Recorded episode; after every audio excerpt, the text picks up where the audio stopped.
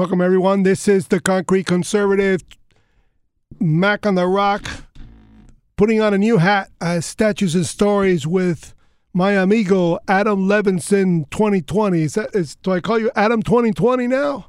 that, that's good, man. Yeah, I appreciate that. And, uh, I, I also appreciate the, uh, you know, the, the friendship. So uh, the, the year's off to a good start, and I'm going to joke with you that we're not going to see a repetition of digits like that uh, in the year um, until 3030. So that'll be far into the future.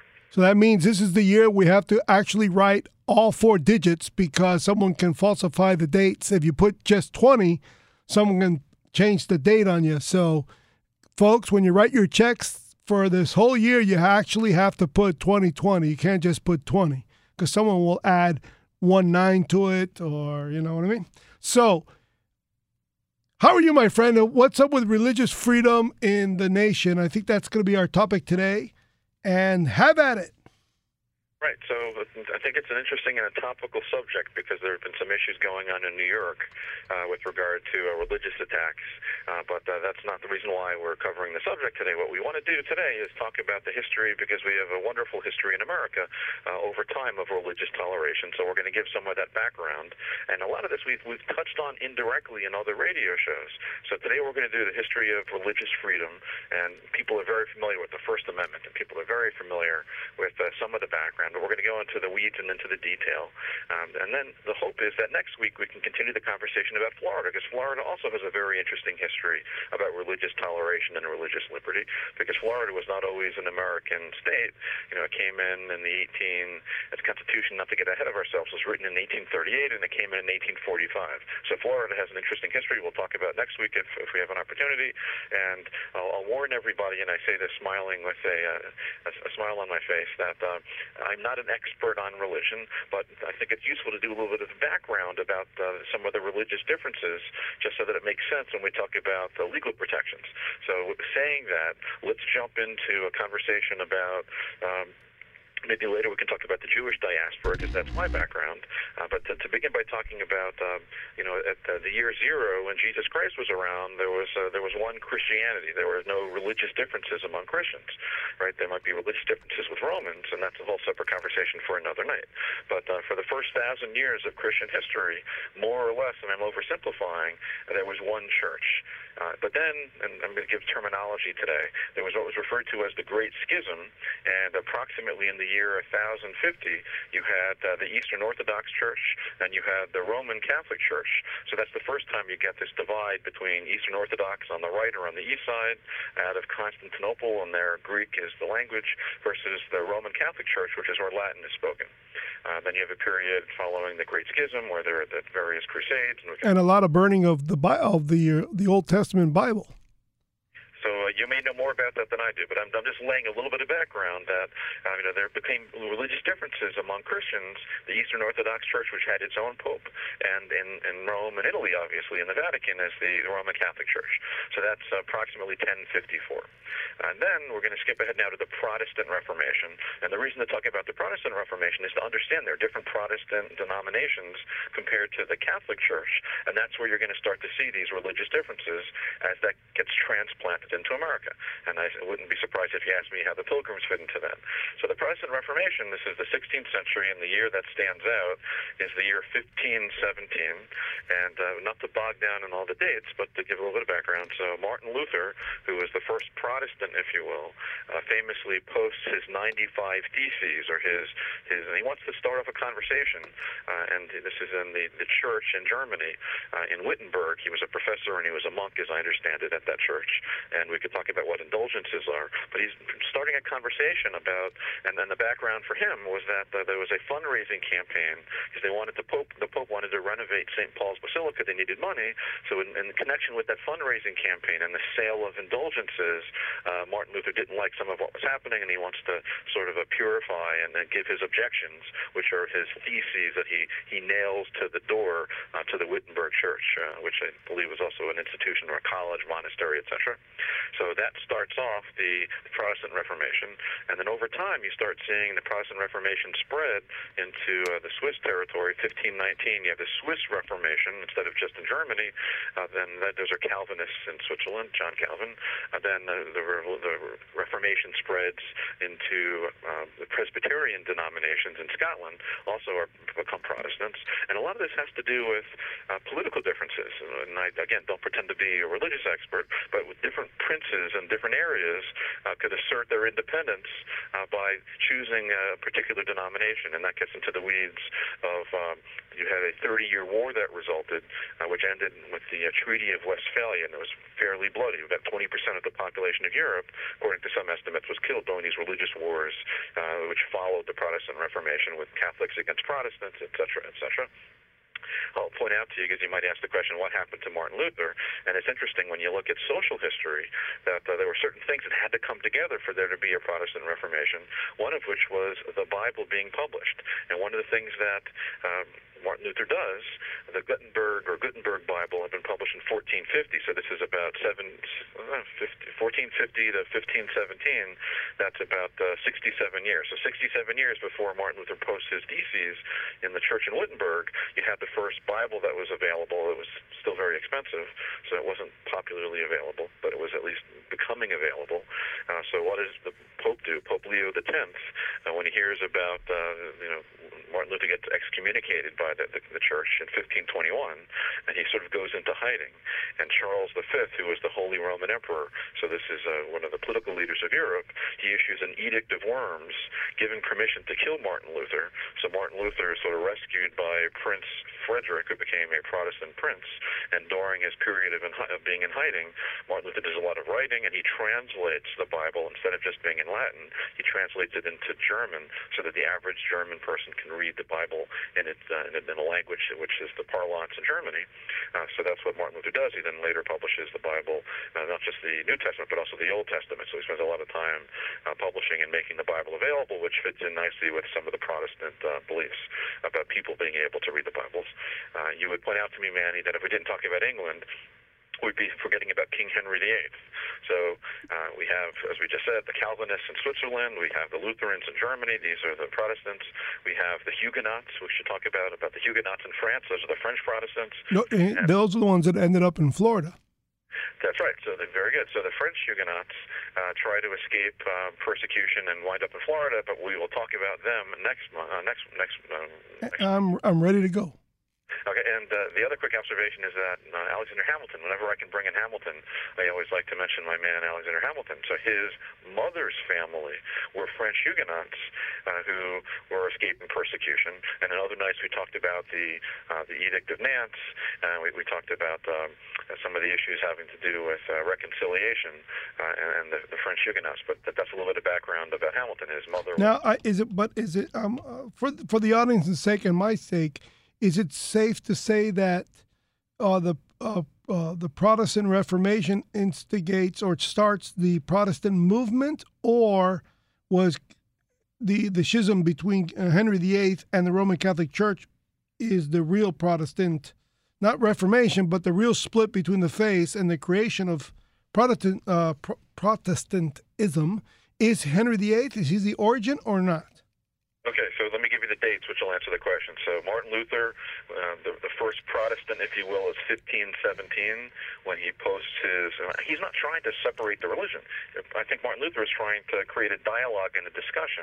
That's 1517, but then that winds up once the Pope excommunicates him. He effectively is starting his own Protestant religion, even if he's not trying to. Uh, so compare 1517 with King Henry VIII, who originally had been recognized as a defender of the faith. He was recognized by the Pope as uh, as fairly religious, but when he doesn't get his way, King Henry VIII, he wants to get divorced from Catherine of Aragon. He wants to marry Anne Boleyn or Boleyn, if I'm pronouncing it correctly. So uh, what, what the King, King Henry VIII of England does, and here's the date, 1534. So he separates, he creates the Anglican Church. He separates from the Catholic Church because he notices that you know this has been going on in Germany, and he doesn't have to worry about the Pope telling him what to do if he has his own church under his under his um, auspices of, of his Archbishop of, of Canterbury. So, long story short, uh, the King Henry VIII is after the Protestant Reformation starts in Germany, in uh, Switzerland, and in uh, in Scotland. So, So, in other words, I stand corrected. Yep. Well, just giving you some of the flavor. So here, here's an interesting quote from uh, Catherine of Aragon. So after the divorce of King Henry VIII, and he has multiple wives over time. After he divorces Catherine of Aragon, because the Catholic Church doesn't allow divorces, but if you have your own church, then you can do what you want, which is why Henry VIII arguably separated from the Church of England.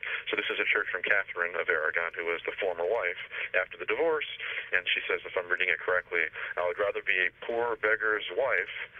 Let's see rather, um, you know, to be sure of heaven rather than the queen of all the world. So that's her explanation for, uh, you know, she's her rationalization for, for even though she's divorced, she's uh, you know got the kingdom of he- heaven. Well, he also he also beheaded wives that didn't give him uh, male heirs, correct? I'm not an expert on King Henry VIII. I will look into that, but I know he went through. You might be right. He went through several wives. Yeah, he, uh, literally through them. Yes.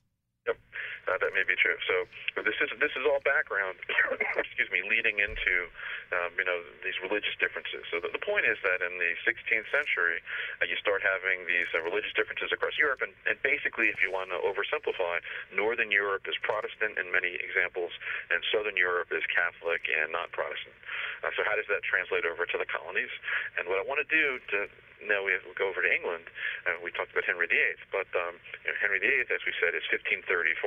So the American colonies don't really start until Jamestown, Virginia, uh, which will be 200 years later, right? So um, to give a little bit of discussion of, of uh, the American colonies, I wanted to compare two acts with you. And as people know, I collect a lot of these old laws, these all old acts of Parliament, and I want to compare the Jewish Naturalization Act of 1753, which is the first time that Jews are going to be allowed to become naturalized to become citizens of England, 1753. And I want to compare that with the Plantation Act. So the Plantation Act, because they called, in England, they called the colonies plantations, the American plantations, the American colonies. So I want to compare the Plantation Act of 1740 with the Jewish Naturalization Act in England that applied, it started in 1753, and the, the Jewish Naturalization Act of 1753, well, they also called it the Jew Bill, the JEW Jew Bill, which allowed Jews to become naturalized in England. And uh, the, the prime minister at the time was Henry Pelham, and he supports the act because Jews had shown loyalty during what was referred to as the Jacobite uprising in 1754. Uh, and long story short, when the British Army was fighting in Europe, um, the French uh, were coming to invade, and this had to do with the restoration of the Stuart dynasty because there had been dis- disputes over who the king would be.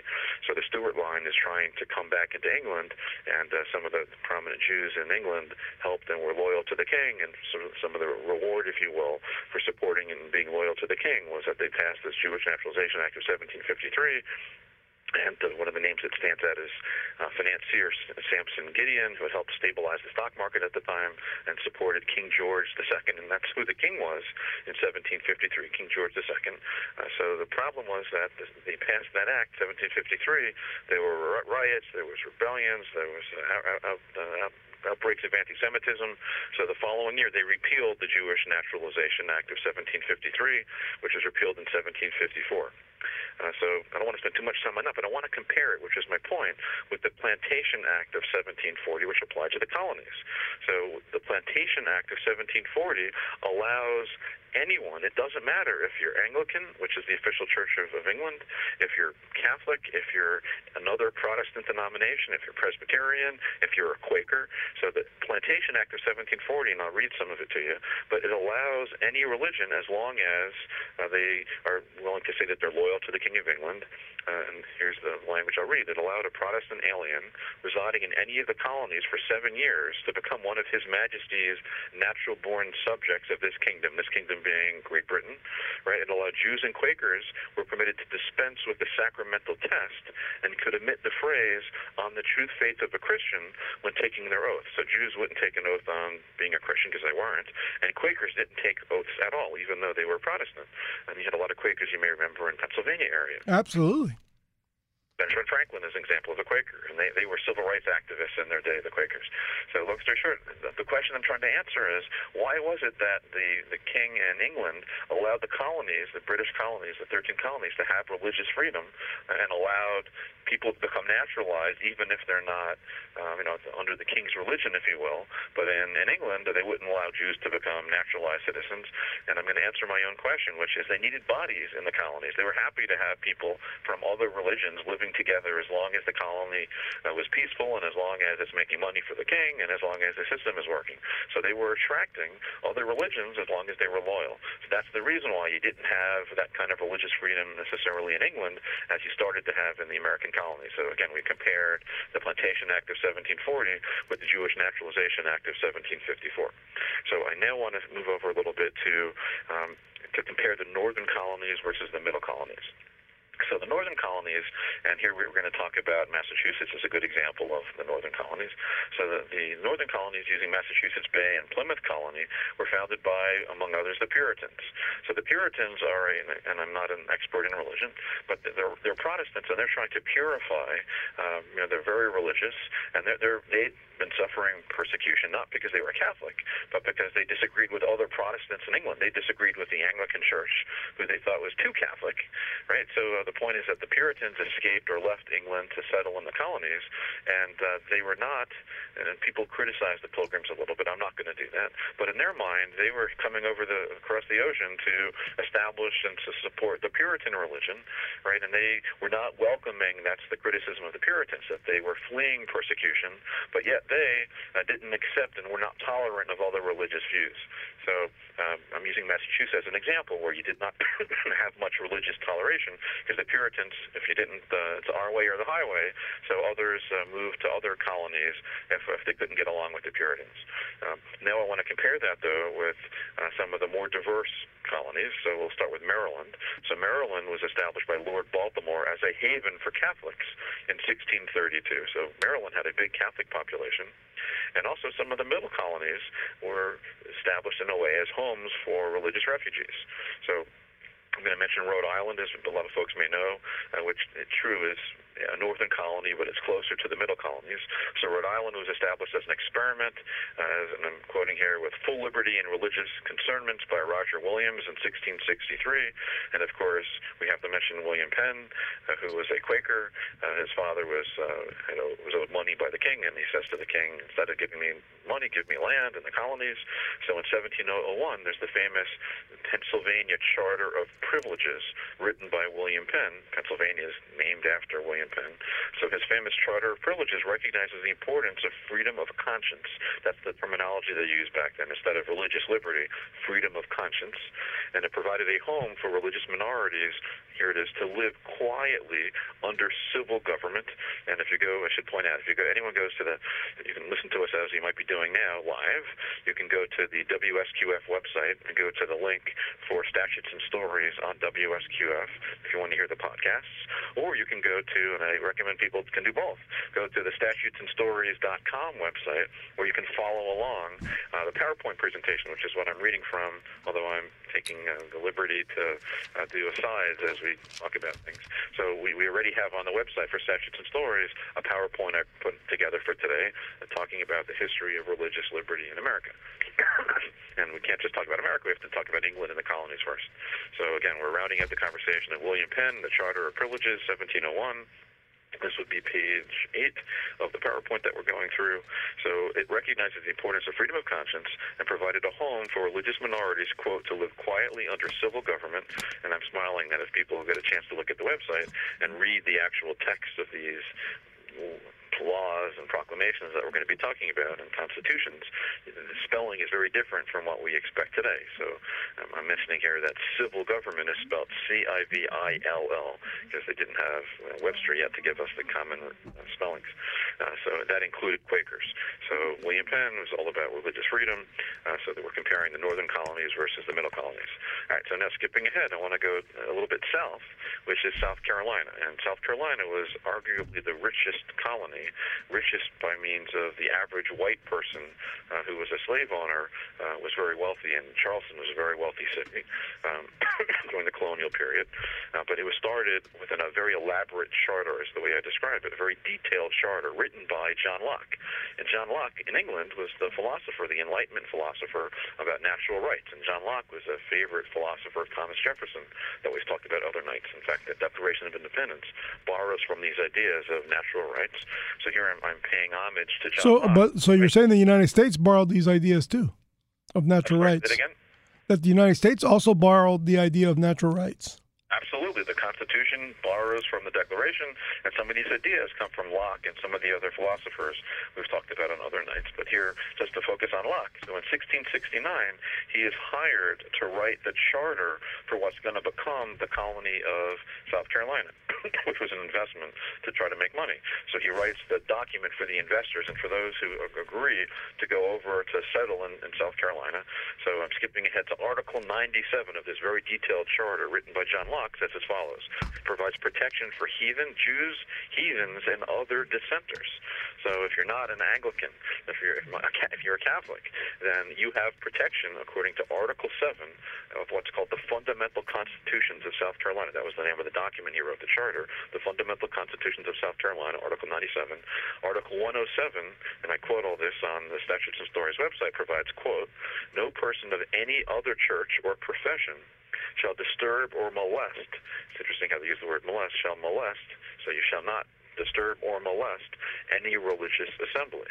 So you've got these detailed religious protections built into the fundamental Constitution of South Carolina, written by John Locke. That's the same John Locke that kids learn about in school. Um, so now I'm going to quote Voltaire. He's the French philosopher, not an English philosopher. He reads and learns about the fundamental constitutions written by Locke.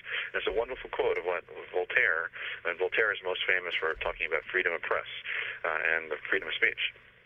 So Voltaire says the level of religious tolerance, uh, he's complimenting South Carolina. He says, um, he writes about South Carolina to say, quote, cast your eyes over the other hemisphere, because if you're in France, the other hemisphere would be North America or South America. So cast your eyes over the other hemisphere. Behold Carolina. He doesn't refer to it as South or North Carolina, it was just Carolina. So behold Carolina, of which the wise Locke was the legislator, because Locke wrote the fundamental constitutions of South Carolina. So Locke, uh, you know, obviously was helping to establish and write the charter, the constitutions. Voltaire is praising it, but uh, I, I have to point out that uh, as, as much as there's a lot to be said for the constitutions of South Carolina, the fundamental constitutions, uh, I'm going to give two little criticisms. The first criticism has to do with the fact that uh, it does not outlaw slavery. So Article 110 of the fundamental constitutions of South Carolina uh, permitted slavery. So that would be a criticism I would have for the constitutions of South Carolina. Well, how popular was slavery for that to be so? I'm sorry, say that again. How popular was slavery at that time for that to be so, so early on? So this is a southern colony, or will be a southern colony, and uh, So, in other words, slavery was uh, was a tool of the, of business right from the get go. For it to, yeah, for it to be uh, sanctioned in the Constitution, that means slavery was already um, an element of business. I'm, I'm agreeing with you, and I'm not going to criticize Locke because he's working probably with what he's given. So he's able to, you know, draft it, but uh, he doesn't have the authority to draft whatever he wants because it has to be approved. And I'm assuming, and one, of- one of these days I'll research that slavery in the constitutions of South Carolina, written by John Locke. So I think, you know, that was something that he had to do because of the investors and those that were involved in that project. Okay. So I don't want to, I don't want to criticize him for for it, but I will criticize that they allowed slavery in South Carolina. It would take the Civil War, obviously, to get rid of that. Um, so the other thing I'm going to point out is, although the, the fundamental constitutions of South Carolina recognize, and I quoted you Article 97, that it protects Jews, heathens, and other dissenters, and again Article 102, no person or church shall be disturbed or molested for or religious assembly can't be bothered, basically. Um, there's an explanation of the rationale. So the rationale for allowing religious freedom isn't so much uh, that religious that we like these other religions. Instead, the the rationale that's given, and, and I'll read it to you, is um, Jews, heathens, and other dissenters. Um, you know, we want to protect them. Now, what were heathens? Uh, what were heathens considered back in those days? The same as today? That's a good question. So Good question, huh? to. I'm- not saying this in a derogatory way, but uh, I mean, I think of a heathen as a Democrat. What do you think of a heathen? Uh, won't answer that. there they were. Come on, I had to hit you with one, Adam. You know, go ahead. So, so in the discussion I'm going to read to you, they're probably referring to anyone who's a non-Christian as a heathen. That would include the uh, Native Americans, in their mind were heathens, and it would refer to anyone, possibly even Catholics, as heathens. Um, How dare you? again, we're, we're talking about North Carolina in 1669. Uh, so From one Jew to a Catholic, how dare you? So what they're trying to say, though, is the reason why they were giving religious freedom is not because they were holding up religious freedom as an ideal, but instead, and I'll, I'll read to you. Um, let's see here. So here we go. That, that may not be. We didn't want these others, the Jews, the heathens, the dissenters, to be scared into Christianity and kept a distance from it by force. You don't want to force them to do it, but instead, this is the key, by having an opportunity of acquainting themselves with the truth and reasonableness of its doctrines and the peacefulness and inoffensiveness of its professors. So, in other words, attract them to if, if, if you know South Carolina is going to be primarily Protestant, right? Attract them to the Protestant religion by showing the good things about the Protestant religion rather than forcing people and discriminating against them, attract them on the merits as opposed to forcing them, uh, use the carrot as opposed to the stick. That was the approach, uh, you know, the way that this, these provisions were defended. So, long story short, uh, I do want to give credit though to South Carolina for giving in Article 97 and 102 protections for Jews, heathens, and dissenters, and uh, no person of any other church or profession shall be disturbed or molested. So that's in 1669, written by John Locke. Okay, but wait, time out here. Now, uh, these are considered um, to be voted upon by uh, like a a Congress within the colonies. Is there, is there any kind of elected body that approves this, or was it just sanctioned by a monarchy from wherever John Locke uh, believed that need to be approved?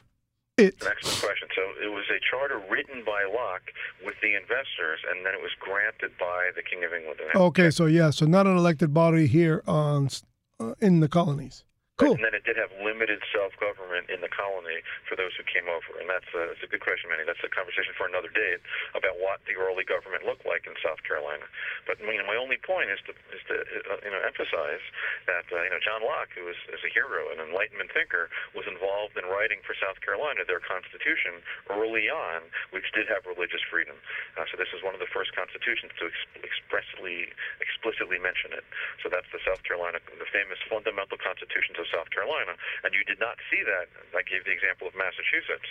Massachusetts and Plymouth Colony and Massachusetts Bay Colony were intended to have uh, you know, Protestants that are of the Puritan denomination, if you will. So they were not interested in attracting uh, other religious points of view and religious minorities.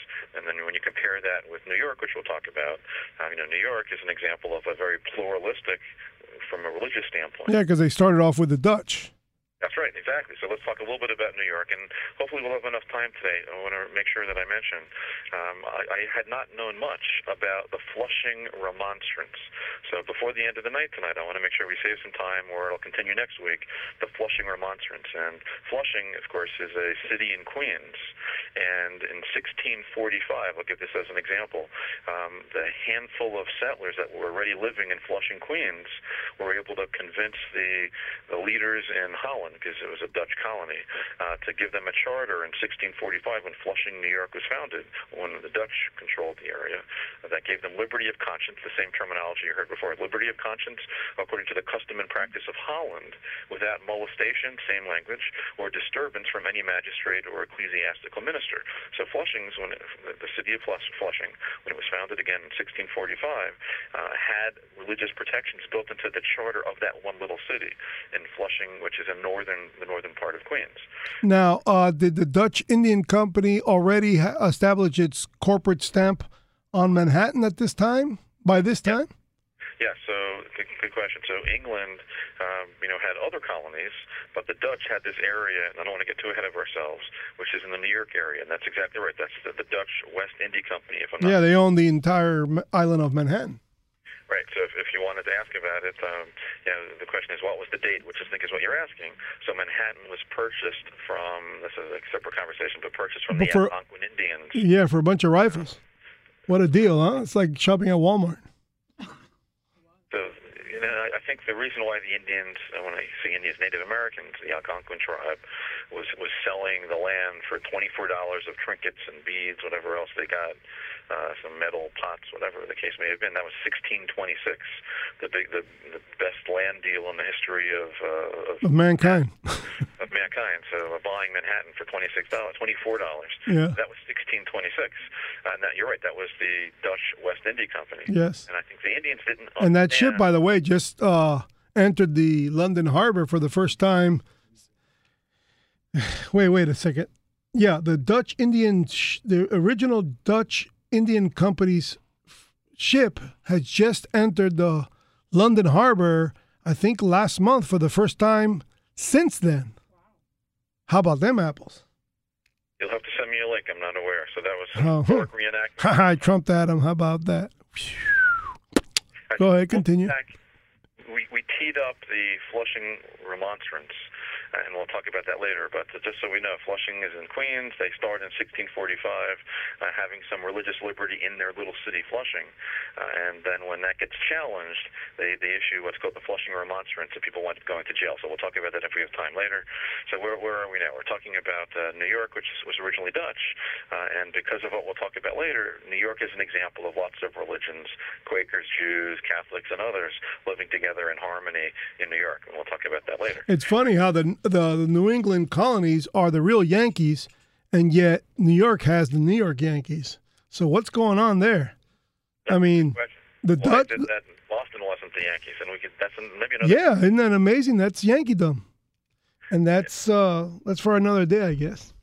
So uh, you know, you could argue maybe you're making the argument, Manny, that the Knickerbockers, so the Knicks, as opposed to being Yankees. Uh, Yes. So we'll talk about that later. So I want to talk now about uh, an example of how Massachusetts, uh, you know, was not religiously uh, tolerant. So this is 1782, and, and I think you just made this point. Um, I, I give a quote and I give pictures. of Whenever I quote a lot of these uh, old statutes, I give pictures of them so people can read it themselves. By the way, announce it uh, statutesandstories.com, Adam Levinson's site. Uh, you can read all of what he's talking about every night that we have this show on Mondays. You can always go to to the, the post at statutesandstories.com. Continue. Hopefully follow along if I put if I put it up on the website. So this is going to be page 11 of the PowerPoint presentation that I'm working off of. So I give the example of the Act Against Blasphemy, and I smile here because they spell blasphemy B L A F P H E M Y. You would not win a spelling bee by spelling it that way. But this was adopted in Massachusetts in 1782. So here I want to make the point that the Act Against Blasphemy adopted, that's pretty late in American colonial history, 1782, does the following. It punishes blasphemy. What is blasphemy? If you say something against God, right, or if you blaspheme, a one year in prison. So if you, uh, and, and blasphemy, you know, if you don't define it, it can mean different things for different people, right? If you curse, is that blasphemy? So one year in jail. This is Massachusetts, 1782, has thrown people in, writing a law for one year in prison. No, in other words, you were sent to pre- uh, jail for goddamn it. Basically. That's right. One year, potentially one year in jail was this act passed in 1782. That's after the American Revolution, right? So we fight a war with Britain, right, over freedom, but yet in Massachusetts, and this is the point I was making, that, you know, the spirit of 76 is referred to as John Adams and Sam Adams and John Hancock. The spirit of 76, this is, you know, the freedom and fighting for liberty, but yet they're not recognizing religious liberty as late as 1782. So I say that's a little surprising. I found it, as in, and you can look at that actual blasphemy law, 1782, but that makes the point about how the northern colonies are not about religious freedom. It's the middle colonies, and uh, and we talked about South Carolina too, that are recognizing religious freedom. So um, I, I also make the observation that the northern states enforce religious restrictions. So blue laws, Connecticut's famous for its blue laws that we're not going to sell alcohol on, and we're going to be closed on Sunday. So it was very common to have early on these religious restrictions in the northern colonies, including Massachusetts and uh, New Hampshire, Vermont, etc. Um, And and in those times, it's instigated by men, but we are to revisit that as soon as we give women the right to vote. What do they do with their right to vote? They've supported prohibition, and they screwed the whole place the whole, whole place up. Come on, man. Oh God! All right, go ahead. I'm just you know a little tangent there, but it just you had me thinking. Okay, go ahead.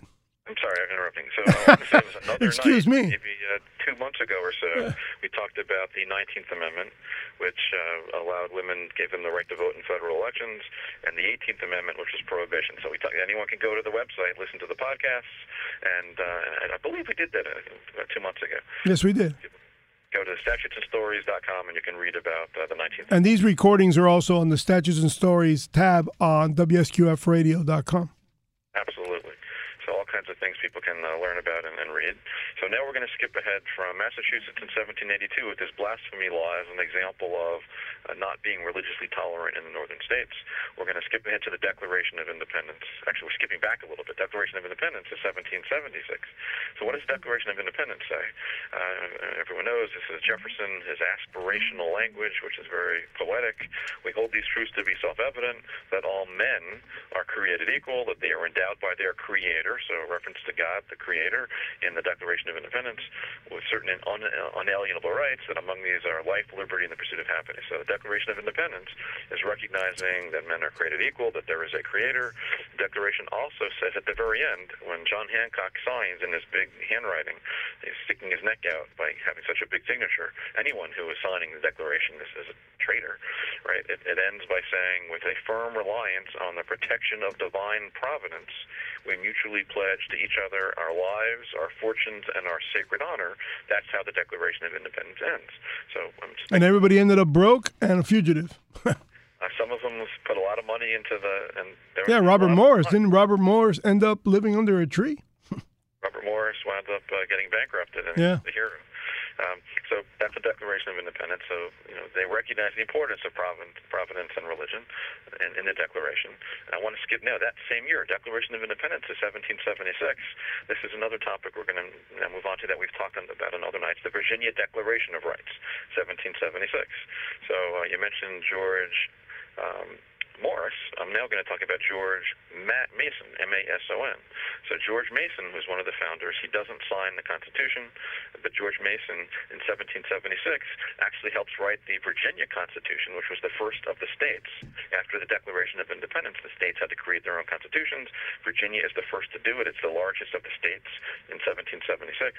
So George Mason drafts the Virginia Bill of Rights, and uh, it was principally drafted by Mason, and he had assistance from Madison and some others.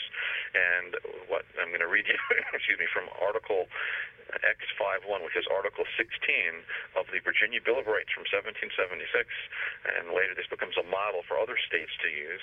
So why am I going to read it? And the answer is religious freedom is written into the Virginia Declaration of Rights in 1776 as follows: All men are equally entitled to the free exercise of religion. Notice the terminology: free exercise of religion according to the dictates of conscience. And if you go back, and rewind where we started today, we were talking about dictates of conscience because conscience is the way they would describe freedom of religion. So George Mason gets credit for drafting the Virginia Declaration of Rights, which is the first state constitution, 1776, to recognize on, across an entire state, freedom or new state, after declaration, freedom of religion.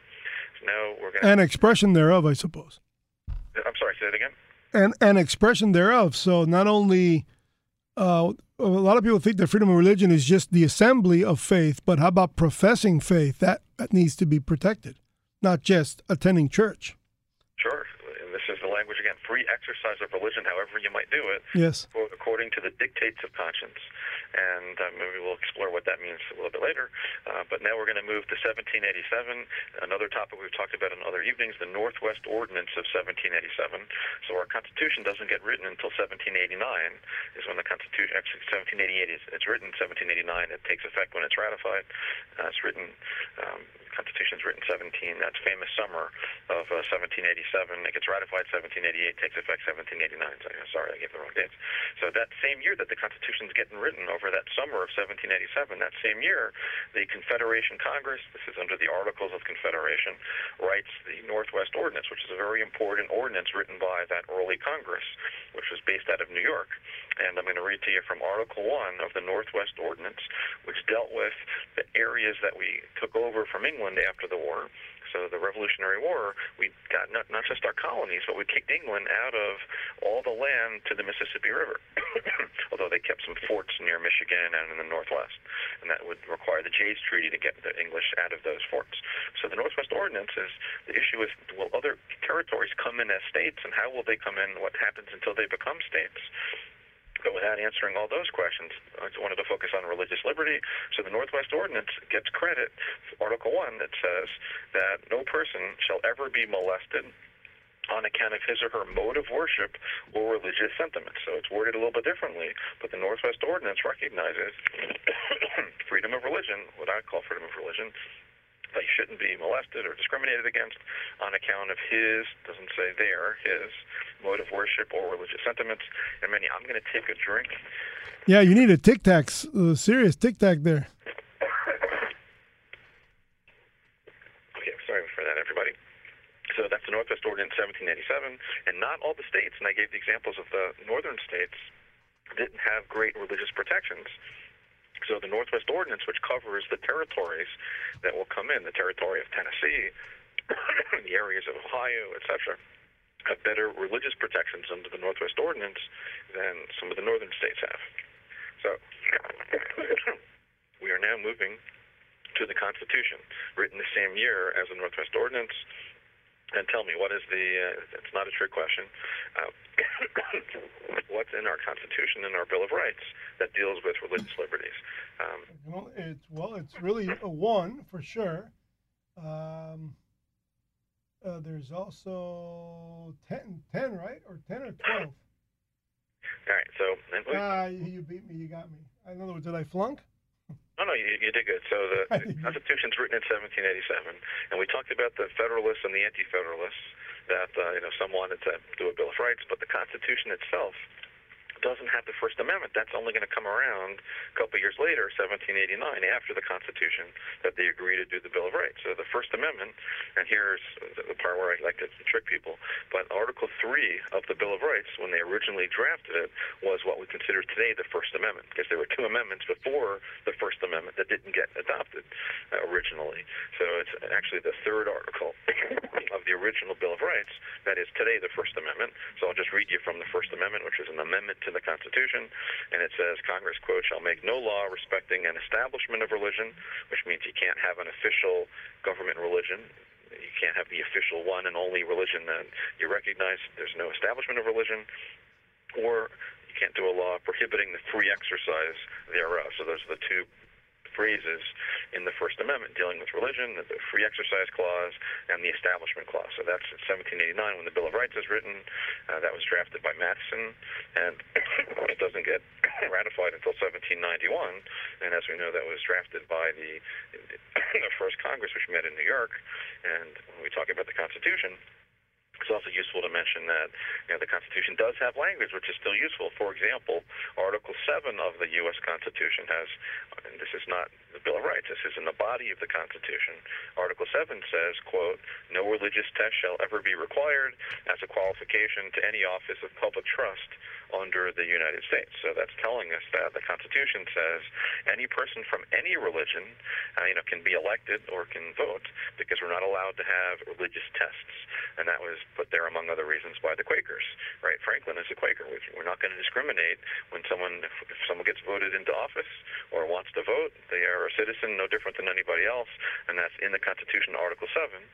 I'm sorry, yeah, Article 5 is Roman V plus 1 is Article 6. So Article 6 of the U.S. Constitution and Article, originally Article 3, but now the First Amendment uh, obviously has the protections for religion. So that's what happens with our new federal government. And I want to now take a little bit of a discussion about a very famous, because I love Hamilton and Washington, a very famous letter that is written by Washington uh, to what's referred to as the Touro Synagogue, and this is in Rhode Island. And uh, everyone may remember that Rhode Island is one of the holdout states.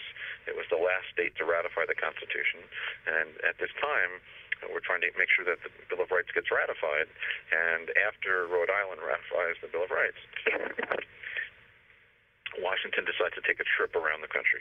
And the Bill of Rights was pending ratification in Massachusetts and Connecticut and Georgia and Virginia. So I assume he does this on horseback or horse and carriage? It's a good question. He's, he might he was a good horseman, Washington. So yeah, so it was probably just horse. Horse himself, but he may also have a carriage if he wanted to. yeah, I just want the audience to have a visual. So, and he was very famous as a very qualified expert horseman. Um, so the point is that uh, you know he's trying to lobby in a way to promote the Bill of Rights, and he's going on a tour, a grand tour around the different states and visiting. It's a very popular tour. In fact, I know, and I mentioned this on page 24 of the PowerPoint, that he's touring with. He's accompanied by Secretary of State Thomas Jefferson, by the Governor of New York is George Clinton, and uh, future U.S. Supreme Court Justice. Actually, he may have been a Supreme Court Justice at the time, John Blair. So Washington's traveling. He goes to Rhode Island, to Newport, which is a big city in Rhode Island, and he writes a letter to the there's a tem- an old temple or synagogue, a Jewish synagogue in Rhode Island, and I'm going to read you from this very famous letter that Washington writes where we've got this new country, we have the First Amendment, we have the new Constitution. So uh, when I say new country, the new federal government. So this is reading from the very famous letter that he writes uh, to the uh, residents of Newport, and this is Newport in Rhode Island. Um, this is what the letter says. Quote, for happily, the government of the United States gives to bigotry no sanction. You've probably heard this before. To bigotry no sanction, to persecution no assistance, requires only that they who live under its protection should demean themselves as good citizens in giving it, on all occasions, their effectual support. That's Washington written, and I'm going to research if Hamilton may have helped him write it. Uh, on August 18th of 1790 is the letter he writes to the Jews of Newport. Very famous letter that that congregation uh, treasures, and every year they read it. Uh, so that's the letter, and it represents the idea of religious freedom in America. That the First Amendment, uh, we mentioned Article 6 of the Constitution, no religious tests. Uh, so this has built upon the Virginia Bill of Rights and built upon some of the other things we're talking about. Uh, we can't mention religious freedom, by the way, without mentioning Thomas Jefferson. So Thomas Jefferson page 23 of the PowerPoint. So Jefferson, um, as early as 1776, um, had considered and supported and sponsored a bill for naturalizing Jews, Catholics, and other non-Protestants to become citizens of Virginia, but that did not pass the Virginia House of Burgess. That's their, their legislature. The Virginia House of Burgess was not adopted in 1776. And eventually that gets adopted in 1786 as the Virginia statute for religious freedom. And, and Jefferson was very proud of his statute that he wrote for religious freedom in Virginia, adopted in 1786. In fact, on his gravestone, I don't have the quote in front of me, he didn't want it to say President of the United States. Instead, his, his tombstone says, you know, the author of the Virginia Statute of Religious Freedom, and the, he was the president of the University of Virginia. So there were other things he was more proud of than, than being president. So that's interesting. Uh, I'll also point out to you Washington's farewell address. Uh, Washington uh, understands the importance of religious liberties and um, we mentioned and we're comparing some of the states. So after the Constitution was adopted, which prohibits religious tests, that only applies at the federal level. Right? States can still do what they want, and this gets to the issue of federal supremacy, but you know, federalism. States can do what they want unless they're told otherwise by the courts. So Delaware, Pennsylvania, and South Carolina, after the Constitution was written and the, and the Bill of Rights was written, and Georgia, so we mentioned those again, Delaware, Pennsylvania, South Carolina, and Georgia eliminated restrictions on religious freedoms for, for uh, Jews and for non-Christians. So those states stepped up and got rid of religious tests, um, but not all the states did. So the ones that were holdouts, believe it or not, which is surprising. Rhode Island waited until 1842 to get rid of religious tests. North Carolina waited until 1868, which is after the Civil War, to, to get rid of religious tests. Also, New Hampshire waits until 1877. And I prove that to you on page 26 if I'm reading it correctly, of, of the PowerPoint, or I'm sorry, page 20 of the PowerPoint, where um, I, I give you a copy so people can see it of the New Hampshire Constitution, and I, I let you see that because uh, I have a copy of an 1854 copy of the New Hampshire Constitution says as follows, quote, that every member of the House, meaning the House of Representatives in New Hampshire, shall be of the Protestant religion. I cite from the Maryland Constitution and some of the others. Maryland um, changed its constitution eventually to say that if you're a Christian or if you are a Quaker, you, and I'll read it to you, Jews do not have to declare their belief in the Christian religion, only, quote, declare their belief in a future state of rewards and punishments. So if you didn't want to make a, if you didn't want to swear about any particular religious denomination, you just had to say that, uh, you know, you declare your belief or state your belief rather than taking an oath. Declare your belief in, quote, a future state of rewards and punishments as opposed to affirming any one particular religion. So that's a little bit of, of background about how it took another 50 or so years, in some cases later, before some of the states that had religious tests to, to eliminate those tests. All right, let's look at the time. We have about 10 minutes. So I'm not going to talk about Lincoln because I've got some great information about Lincoln. We'll save that for next week. And I'm going to now pick up where I promised, which is the Flushing Remonstrance. So we talked about how in 1654, going back in time, Flushing, the city of Flushing in Queens, when it was Dutch, had this very unusual provision in their constitution in Flushing, their charter, which provided that liberty of conscience, according to the custom and practice of Holland, uh, you should not be molested or disturbed by any magistrate or ecclesiastical minister. So what's the background there? Well, let's start off with the actual word. Uh, what's it derived from? I don't really even know what it means. Flushing, and you said a word that's flamonsless. What's that? All right. So the, the, name of the city was Flushing, and it started as a Dutch city. okay. So the other word that you mentioned was a Dutch word. So it's a remonstrance. Let me explain what the, what the That's what I don't understand. I don't think the audience does either. Right, and nor did I until I researched it.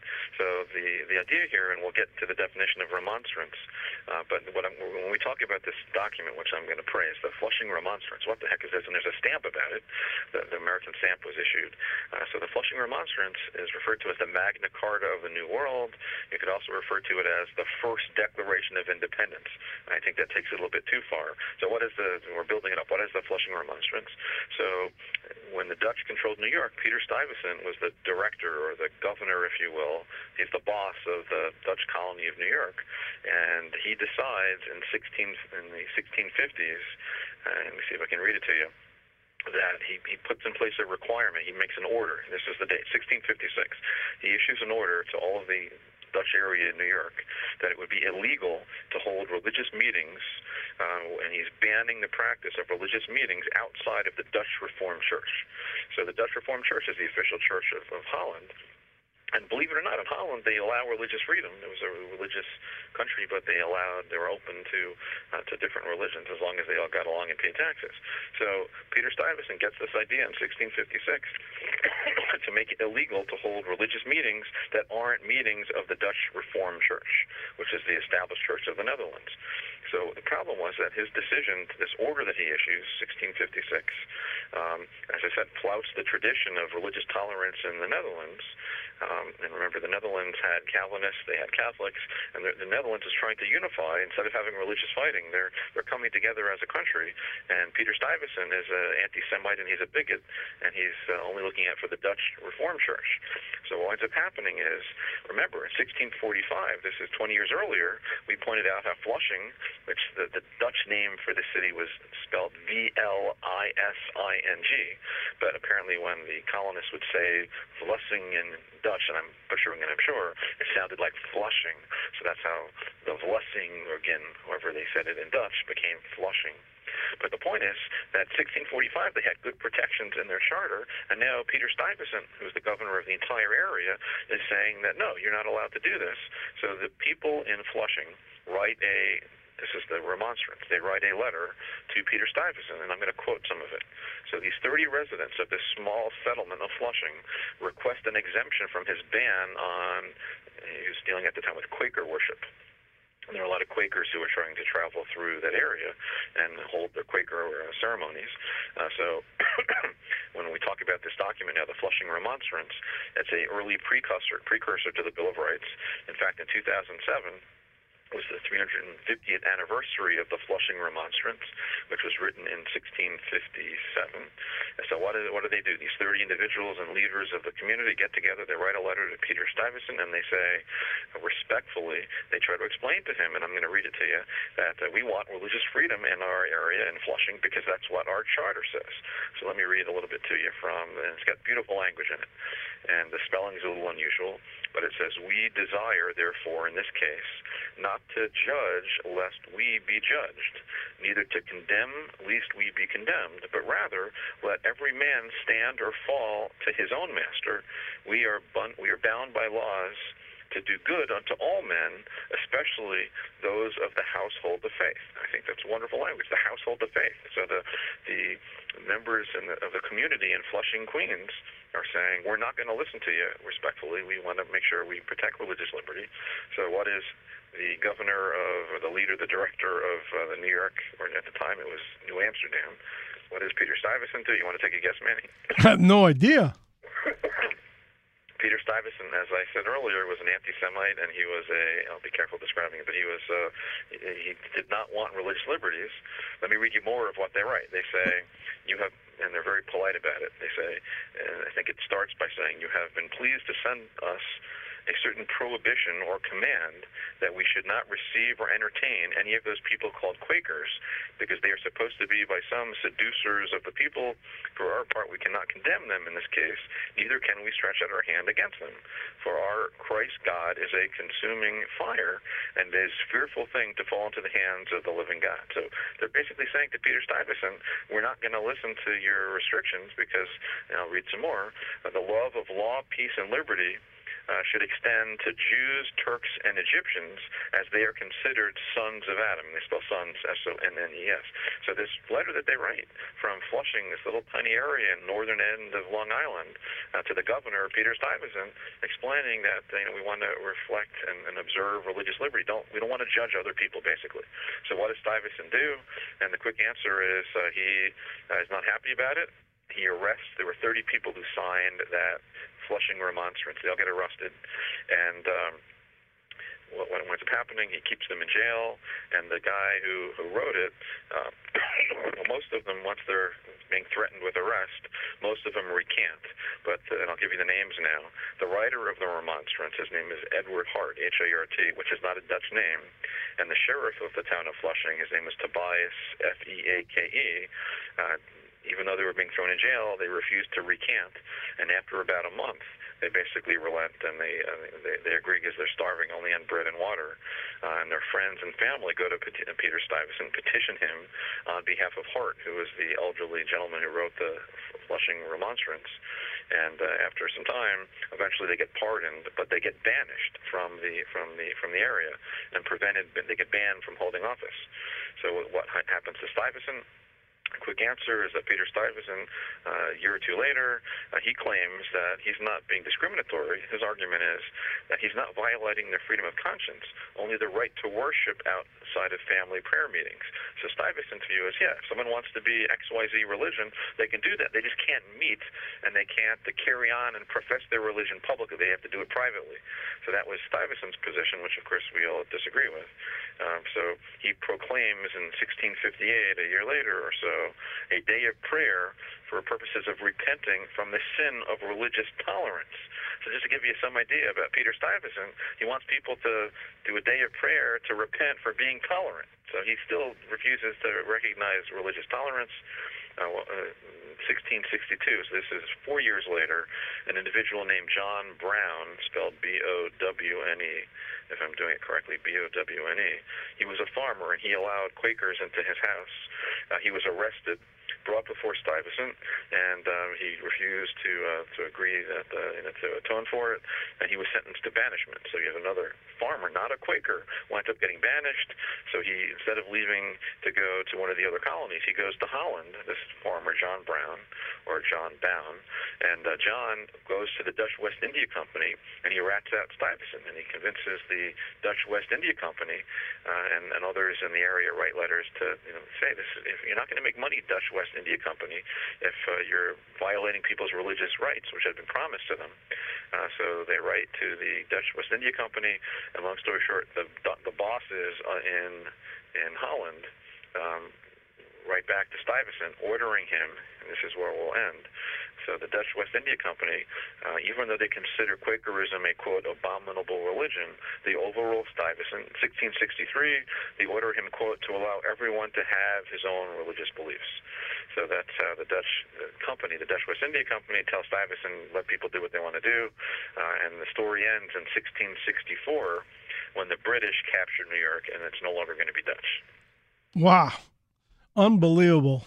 So, and the Dutch pretty much play no other role in the New World other than their influences upon New York and that area, correct? Because they don't go farther north and don't go farther south, or is that? Right.